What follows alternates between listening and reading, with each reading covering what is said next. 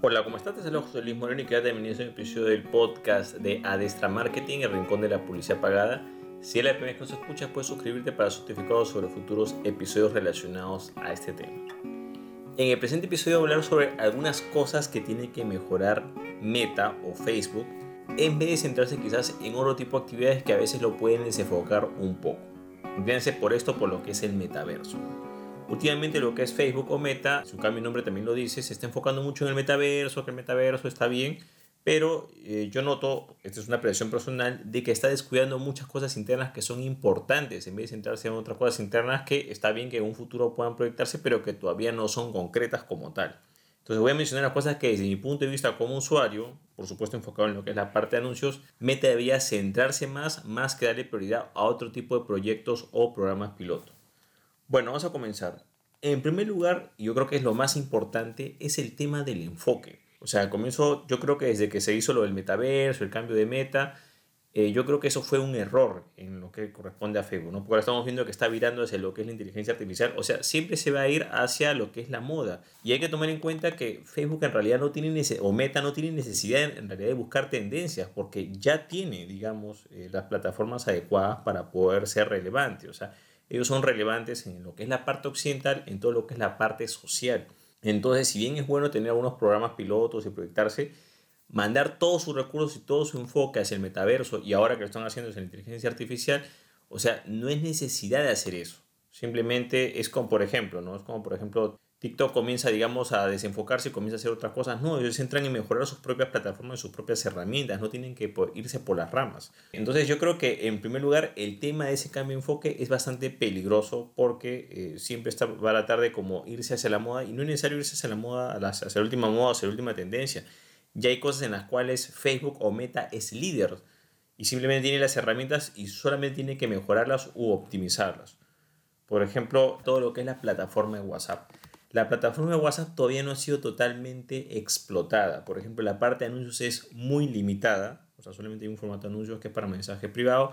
Hay muchas cosas que se pueden hacer en WhatsApp. Dicen que van a sacar lo que son eh, los estados o historias patrocinadas, quizás anuncios en grupos, pero todavía no lo sacan y pasan varios años y vemos que los avances son demasiado lentos en este aspecto. Bueno, recién no me han sacado lo que es la versión de escritorio. Entonces, van a pasos muy lentos en lo que es WhatsApp, sabiendo que es la plataforma líder y relevante. Ahora, claro, si uno ve desde el punto de vista occidental, puede decir, bueno, no, pero WhatsApp es relevante, perfecto, pero si tú lo comparas con la parte, digamos, eh, oriental, con la parte WeChat, WeChat tiene años de avance, o sea, ya está la parte de pagos más avanzada, la parte de sistema de pagos ya está totalmente avanzada, o sea, hay muchos aspectos en los cuales esa plataforma que es muy similar a WhatsApp, pero es su contraparte chino, está mucho más desarrollado porque simplemente se están enfocando en todo el ecosistema, hacerlo dentro de esa propia plataforma, no estar siguiendo por las ramas.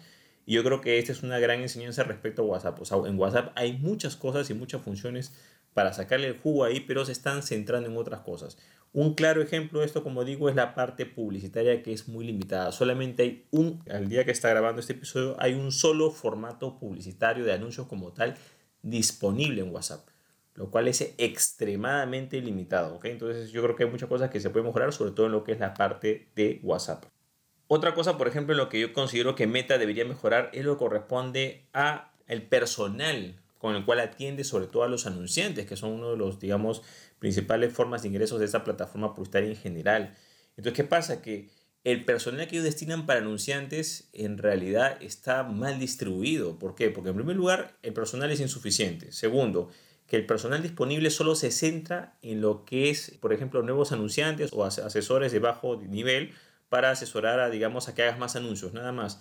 Pero esa no es toda la atención, o sea, hay atenciones que son más importantes como, por ejemplo, si hay algún problema con las normas, problemas con las solicitudes, problemas con hackeo de cuentas, problemas con, con cobros adicionales, o sea, ahí tiene que haber más soporte y más personal y falta personal, se nota. Se nota mucho, por ejemplo, cuando tienen que aprobar o desaprobar anuncios. Está bien que se apoyen en la parte de inteligencia artificial, está bien para automatizar algunos procesos, pero prácticamente el programa de inteligencia artificial es el que hace la mayoría de acciones en ese aspecto, sobre todo en lo que es imponer sanciones, aprobar o desaprobar anuncios. Hay muchas partes que están automatizadas, pero se nota que es porque falta personal. La parte de personal se nota sobre todo en lo que es la parte de comunicaciones de la plataforma publicitaria. Cómo la plataforma publicitaria se comunica con los anunciantes es bastante eficiente y bastante limitada y bastante, digamos, rígida. O sea, por ejemplo, pueden rechazar una cuenta publicitaria y simplemente va a llegar el anuncio que la cuenta fue publicitada y no hay ningún tipo de explicación. Si bien ahora últimamente Facebook o Meta se está dando cuenta que mejor va a mandar una advertencia antes de cerrar la cuenta, eso es algo que recién lo van a cambiar, pero han pasado muchos años para ver esas mejoras. Pero se nota que falta personal, sobre todo para atender anunciantes. Está lamentablemente mal distribuido y el poco personal, que yo creo que se desperdicia mucho, personal en diciendo, bueno, te, eh, te, damos algunos consejos para optimizar tus anuncios, puedes eh, contáctate con un asesor comercial para mejorar tu rendimiento. Ahí no está el problema. El problema está en que, los, por ejemplo, los anunciantes que ya tienen más movimiento, ahí es donde hay problemas con normas, con solicitudes de permisos, con configuraciones. O sea, hay muchas cosas que no tienen que ver con el rendimiento. O sea, yo entiendo que la parte de rendimiento es como una parte, hablemos claro, como una parte de ventas, porque el único objetivo es que la gente gaste más en anuncios, pero hay procesos como por ejemplo normas, aprobación de solicitudes para ciertos permisos para anuncios, problemas con fuente, o sea, hay un montón de parte de soporte que está fallando, ¿ok? Entonces ahí se nota que falta personal y ese personal que a veces es destinado en otras áreas experimentales debería reforzar esa parte. Entonces de repente es algo ilógico que de repente tienes a X cantidad de personas trabajando en lo que es la herramienta para metaverso, para XYZ y en la otra parte tienes un montón de personal que falta ahí. Entonces yo creo que esa parte es otra importante que tiene que mejorar Meta como tal. Otra parte que considero es lo que corresponde a las herramientas web. Esto es ya, yo creo que la verdad no sé cómo verlo porque a veces es totalmente ilógico que, por ejemplo, tú en el celular, por ejemplo, pues algo tan sencillo como, por ejemplo, subir un reel desde tu cuenta de Instagram, desde tu celular en tu Instagram o dispositivo móvil o Facebook, pero tú quieres hacer lo mismo en la web y siempre la web tiene una parte limitada. O sea, en la web de repente no puedes subir el reel, tienes que subirlo de esta manera, a veces funciona, a veces no funciona. Eso recién lo han reactivado después de varios años. Entonces no tiene mucho sentido porque la parte web tiene muchas limitaciones. O sea, la parte web no está a la par con la parte móvil. O sea, la parte móvil como que salen unas funciones y en la parte web está como que falla, hay que hacerlo. Y no tiene ningún sentido porque ahora si vamos a, a la otra subvariable de esto, la parte web, que son los cambios de diseño que hacen las plataformas. A cada cierto tiempo, a Facebook Ads, no sé si es por normas o, porque le obligan, cada dos años tiene que cambiar toda la apariencia de la plataforma como tal para gestionar anuncios, para gestionar páginas. La, tiene que cambiar, parece que es por obligación. Entonces, eso trae un montón de problemas porque a veces se nota que el cambio lo hacen porque tienen que hacerlo, no porque realmente lo requieran. Y muchas veces esos cambios no simplifican el proceso, sino que lo complican. Voy a poner un, caso muy sencillo. TikTok, su herramienta web es sencilla y es útil, o sea, es exactamente equivalente a la parte, eh, digamos, de dispositivo móvil. Subes un TikTok, bueno, pones la, eh, un frame de la captura, lo subes y ya se acabó, o sea, no hay que estar dándole tanta vuelta. En cambio, ¿qué pasa? Por ejemplo, en Facebook, vas a subir un reel, bueno, si vas a la parte web, no, tienes el Facebook Creator Studio, tienes el, eh, el, Business Suite, tienes, lo puedes hacer en la página seguidores. O sea, hay duplicidad de funciones y de herramientas y algunas tienen más funciones, otras tienen menos funciones. Entonces ahí se ve todo un desorden y se ve precisamente el desenfoque que hay en ese aspecto. O sea, TikTok tiene una versión móvil y una versión de, digamos, de web y se acabó. No hay nada más. Y es súper sencillo. En cambio, Facebook se complican ellos mismos. Es como que dicen, mira, ¿sabes qué? si no lo haces complejo o si no lo cambias cada cierto tiempo, no cobras. Parece que fuera así porque hay funciones que son bastante sencillas que fallan. O sea, por ejemplo, yo sé que esto ya lo han ido mejorando, pero un claro ejemplo es la parte de usar reels. O sea, tú utilizas un simple reel, digamos, para subir un reel de la, de la parte web, desde, digamos, una computadora escritorio. Es increíble cómo recién tantos han demorado en hacer eso Incluso hay personas o agencias que han tenido que utilizar, digamos, herramientas de pago desarrolladas por terceros para poder subir un reel de su propia cuenta. O sea, es algo totalmente ilógico. Que, por ejemplo, TikTok lo ha puesto desde el día 1. Entonces, ahí se puede ver claramente la simplicidad y la efectividad al momento de realizar diferentes procesos. Otro tema es, por ejemplo, algunos vacíos en algunos formatos publicitarios. Voy a poner un ejemplo súper sencillo que está vigente al día de hoy. Entonces, por ejemplo, eh, lo que corresponde a Facebook Ads, digamos, hay un anuncio eh, para conseguir seguidores en Facebook. Ok, está el formato ahí, se puede utilizar, perfecto. Pero no hay un formato equivalente en Instagram. O sea, existe en Facebook, pero no existe en Instagram. ¿Por qué? Nadie lo sabe. Entonces, ese simple formato que, que publicitario que no existe hace que se creen precisamente un montón de mercados paralelos que le hacen daño a la propia plataforma. Y es algo totalmente ilógico. O sea, si es algo que mucha gente quiere subir seguidores en Instagram. Colócale ese formato así como lo colocas en Facebook, pero porque en Facebook sí y en Instagram no. Entonces, son mismas, digamos, eh, restricciones que la propia plataforma se va imponiendo y son soluciones bastante sencillas. Entonces de repente uno dice, oye, ¿y por qué estás, eh, no sé, pues tratando de reinventar la rueda con este super formato publicitario y no pones formatos publicitarios que son más básicos o más elementales?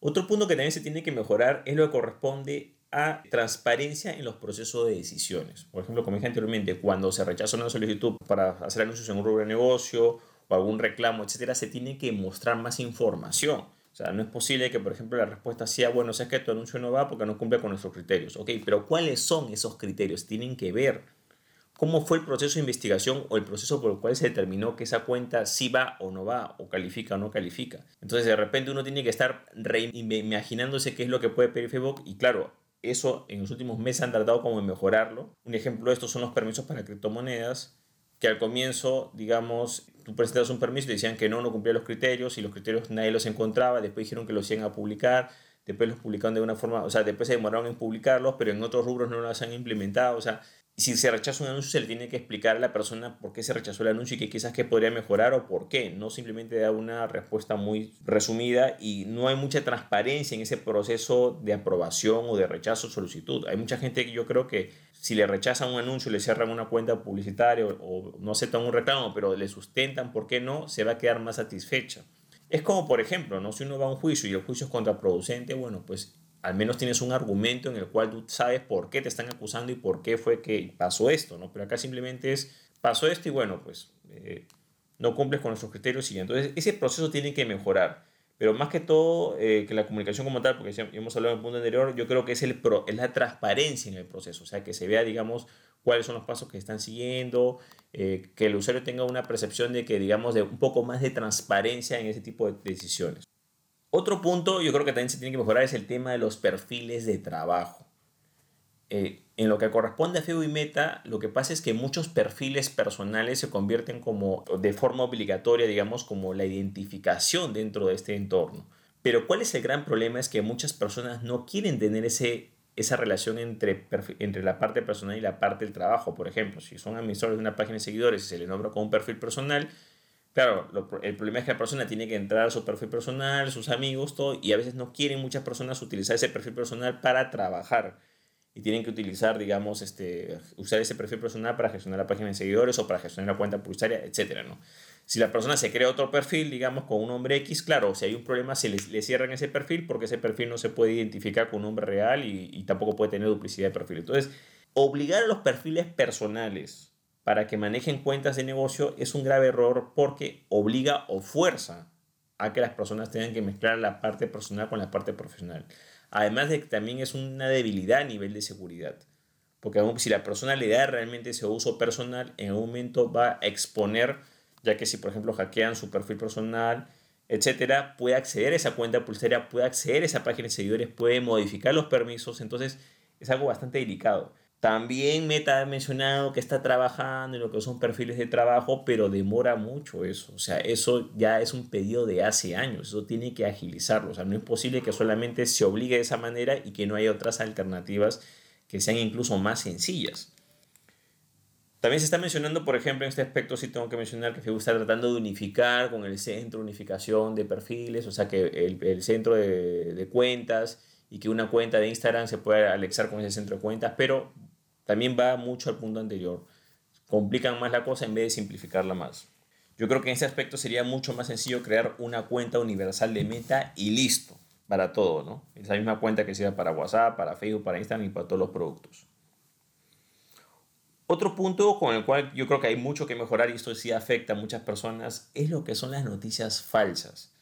Entonces, claro, está lo que he llamado el proceso de fake news, que de repente sale una noticia y la persona tiene que corroborarla. En ese aspecto yo creo que lo que es meta también requiere de personal. Personal que sean validadores, ¿no? Pero validadores eh, de preferencia que sean internos de la propia empresa. porque Aquí viene una, un gran problema que a veces eh, en algunos países se da, ¿no?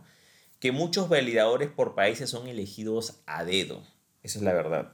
O sea, por ejemplo, de repente en un país te tocan X validadores o verificadores de noticias y de repente, pues, pucha, ese, esa persona, por ejemplo, no sé, pues, puede validar algunas cosas, pero tiene cierta tendencia a cierto partido político, entonces, claro, en esos temas no va a ser muy objetiva para opinar, o quizás eh, validadores del otro lado o que tienen cierta ideología o que tienen de cierto partido político o que tienen cierta tendencia. Entonces los validadores siempre van a fallar en ese aspecto. Ayudan, sí, pero no es, no le, precisamente tienen esa deficiencia como tal.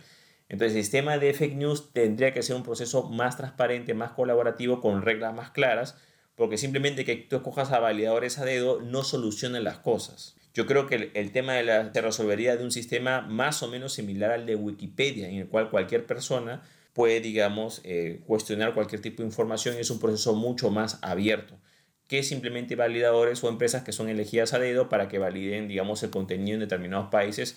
Y la verdad, eso también viene, eh, trae bastantes problemas precisamente, que no necesariamente solucionan el problema, sino que a veces lo agravan como tal. También, por ejemplo, Facebook o Meta puede utilizar personal interno para poder validar o verificar eso. Pero yo creo que ese del tema de fake news tendría que ser un sistema más similar al de Wikipedia, sobre todo teniendo en cuenta que mucha desinformación se puede generar por este tipo de problemas o por este tipo de, de, sistemas que no funcionan como tal. ¿no? Otra cosa que yo creo que también se debería mejorar es que se debería pedir requisitos para los nuevos anunciantes o, digamos, colocar ciertos, ciertas llaves de seguridad para los primeros anuncios que se creen. Es fácil crear un anuncio de Facebook Ads, yo entiendo que esa es la parte de su venta, la parte que ellos ganan ingresos, pero el problema es de que así como es fácil crear un anuncio, también puede ser fácil que te hackeen o que accedan a tu fuente de pago o tu cuenta publicitaria. Voy a mencionar dos ejemplos sencillos. Ejemplo número uno, si una persona presenta un anuncio, cuando presente ese primer anuncio, por lo menos el sistema debería pedir una verificación, digamos, de, una contraseña. Para verificar que eres tú, introduce tu contraseña de, tu usuario nuevamente. ¿no? Por ejemplo, eso sucede cuando tú nombras un administrador. Tú nombras un administrador en tu página de seguidores, te pide una contraseña para verificar que efectivamente eres tú. Pero si tú presentas un anuncio que es con dinero, digamos, que genera un gasto, no te piden eso. Entonces ahí hay una incongruencia, ¿no? Claro, para nombrar un administrador sí pides un proceso de seguridad, pero para presentar un anuncio no. Entonces, claro, hay un primer punto en el cual eso quizás eh, se podría mejorar.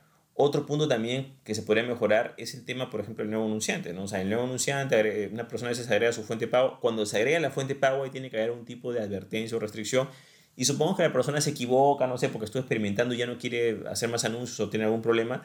Debería ser sencillo eliminar la fuente de pago eliminar, o sea, agregar una fuente de pago en Facebook Meta es fácil, eliminarla es difícil. ¿Por qué? Porque tú agregas una fuente de pago. ¿La quieres eliminar? No, tienes que agregar una fuente de pago nueva, convertirla en principal y eliminar la anterior. O sea, no existe la posibilidad de que tú elimines la fuente de pago en cualquier momento. Tienes que desactivar la cuenta publicitaria y la cuenta publicitaria no se desactiva en un momento, sino que demora un tiempo. Entonces, se crea un problema totalmente innecesario. La experiencia podría ser mucho más segura y más satisfactoria si simplemente la persona eh, que ingrese una fuente de pago simplemente puede eliminar en cualquier momento. Por supuesto, se puede colocar un, algún tipo de restricción lógica para que la gente no se aproveche, que haga anuncios y no pague. Por ejemplo, si estás al día no tienes deuda, bueno, pues puedes eliminar la fuente de pago. Algo así. Pero tiene que haber, digamos, una especie de filtro para el nuevo anunciante. Por ejemplo, algo que está haciendo muy bien Twitter a partir de ahora es que ellos ya están, el sistema de anuncios ya lo están dando para las cuentas verificadas, ya sea de, forma orgánica o de forma pagada. Entonces, claro, al permitir que los anuncios solo sean utilizados por cuentas verificadas, ya sea por, la suscripción o, o si eres relevante y te han verificado la cuenta, ya estás poniendo un filtro para el anunciante. ¿Ok? Entonces, el problema de Facebook Ads es que no hay filtro para un anunciante. Una persona que de repente tiene una cuenta en Instagram, vio un anuncio, le dio quiso hacer un anuncio y ya automáticamente se creó una cuenta publicitaria. Igual en Facebook, entonces claro, eso puede ser fácil para empezar, pero puede ser peligroso cuando vienen los cobros adicionales y vienen todos esos temas. Y si mezclamos el tema de cobros adicionales con un servicio no personalizado y con todos los ítems que mencioné anteriormente, es evidente que ahí puede generar muchos problemas. Entonces, a manera de resumen, yo creo que hay muchas cosas que Meta o Facebook debería mejorar y enfocarse en vez de estar gastando recursos, personal, y tiempo en proyectos que en realidad no los están pidiendo como tal, o sea, que nadie los está pidiendo. Yo creo que hay muchas cosas que se pueden mejorar, creo que los activos y las herramientas están ahí, o sea, tiene todo el potencial, pero yo creo que hay mucho desenfoque en este momento y es importante que se pueda enfocar porque si no, empresas que están más enfocadas van a terminar desplazando. igual repito, esta es mi opinión personal en base a mi experiencia en la plataforma Igual hay personas que piensan diferente, pero es importante, quería comunicarlo porque hay muchas cosas que realmente las quería expresar respecto a este punto. Bueno, eso es todo conmigo, espero que te gustó este episodio. Si te gustó, no te olvides hacer clic en me gusta, dejar tu comentario en la parte de abajo, compartir el episodio y por supuesto suscribirte al podcast. Bueno, eso es todo conmigo, muchísimas gracias y estamos en contacto. Hasta luego.